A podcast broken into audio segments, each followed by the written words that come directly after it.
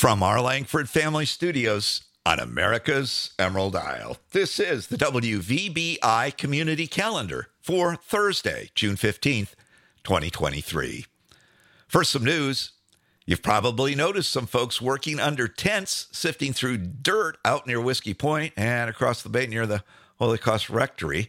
That's the NMU Archaeology Field class, back working on the island after a two year COVID hiatus. We have uh, a lot of artifacts from different time periods on Whiskey Point, as well as some artifacts from across the bay, uh, across the harbor, at what might be the uh, Northwest Company trading post. That's Dr. Scott DeMel, who leads the field school and goes by Dr. D to his students. You'll have a chance to see what the school has discovered out at the CMU Biological Station this evening at 7. We actually have prehistoric material there. Uh, and then it goes up to about 1860, 1870 so far. And then the other one uh, on Whiskey Point, we have material that goes back to about uh, 1830.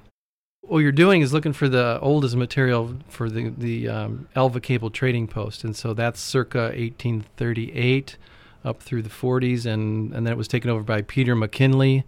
And then um, uh, there was a conflict that was about to happen between the Mormons and and the people coming back from Mackinac, and and the, a quote from that reading is that the, those buildings were in disrepair. So somewhere in the 1850s, they kind of fell into disrepair.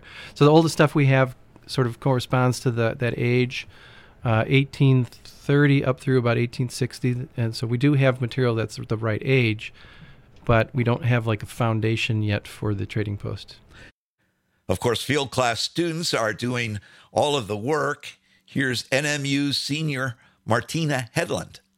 When we were at the Alva Cable site, my unit specifically, my team found um, at least what we suspect to be, at least it's a feature. What exactly it is is a little hard to determine. Um, I think the most likely theory was that it was part of a cellar or um, at least like an underground floor. We've also done a lot of uh, the mapping. Um, I was part of the group that did all the mapping for the area, and it was really interesting. There's the two. Uh, obviously the trading post, and then you have the actual like the dock, and then you have um, the two cabins that are um, associated with it, and of course Kyle over here, my other fellow student, um, has been excavating the one of the associated privies, which is like an outhouse, a very old outhouse. And uh, obviously, people historically they would put all of their trash, all of their refuse into the outhouse. So there's a lot of really cool things that they find in there. So what about that outhouse? Here's Kyle O'Connor.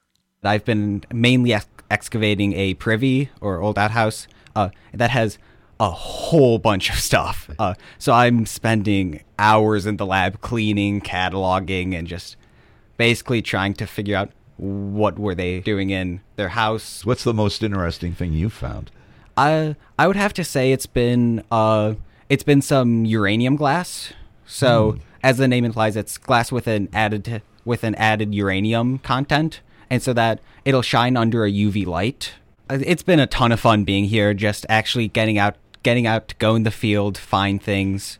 Again, you can see some of the material the field school has recovered, all cleaned up and dusted off, including that stuff from the privy. That's tonight out at CMU and Lab 1.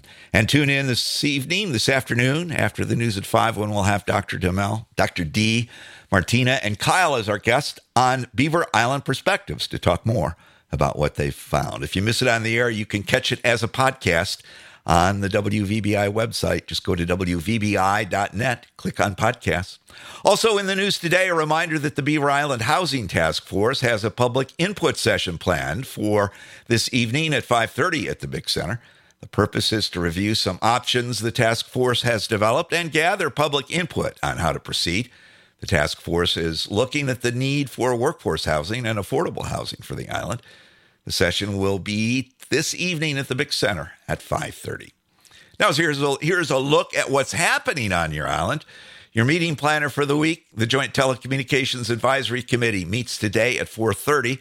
Library Board meets today too. That's at 5 and there's that housing forum at 5:30 at the BIC Center. That's it for the week. More details and meeting locations are in the calendar entries online.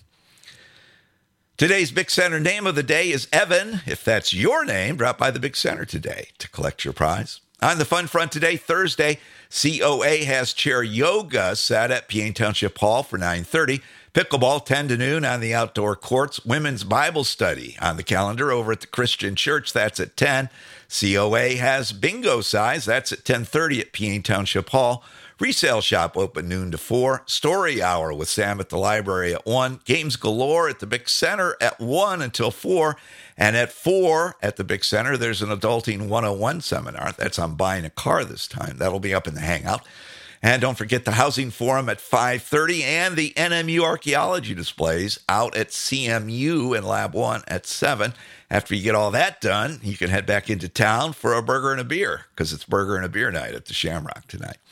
Tomorrow, Friday, Arthritis Foundation exercise program on at 9 up in the Hangout. Resale shop open noon to 4. And it's pizza night out at Dalwhinnie's. Saturday, pickleball is outdoors on the Peaine Township Park courts 10 to noon. A retirement planning center is on tap at the BIC Center. That's at 10:30 with a repeat session at 1. At 11 on Saturday, there will be a memorial service for Marilyn and Joe Reed at the Township Cemetery, followed by a reception at Holy Cross Hall. Marilyn passed away last fall, less than a year after her husband Joe. Both Marilyn and Joe were actively involved in the community. With the Broder family, they established the Beaver Island Enrichment Fund, which makes annual contributions to quality of life projects on the island. So, this will be an opportunity to remember them and their many contributions to Beaver Island. Also, on Saturday, the resale shop will be open noon to 4, Lego Club at the library at 1. Sunday, services at the Episcopal Mission at 9, the Christian Church and the Lighthouse Fellowship at 10, and at Holy Cross at 1215. Birthdays, Quentin Delott and Henrik Siller are both celebrating today. Happy birthday to Henrik and Quentin. And if we missed you on the list, happy birthday to you too from all of us at WVBI and your Beaver Island Community Center. Traffic, none, not a zip, but let's be careful out there. On this day in 1934, Congress charters a new national park on the border of North Carolina and Tennessee, the first one to be partially funded by the federal government. The Great Smoky Mountains National Park will be officially dedicated in 1940 and become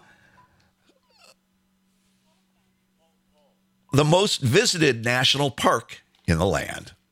Our Merriam Webster word of the day is vox populi, which is a Latin phrase that translates to the voice of the people and means, in essence, popular sentiment or opinion.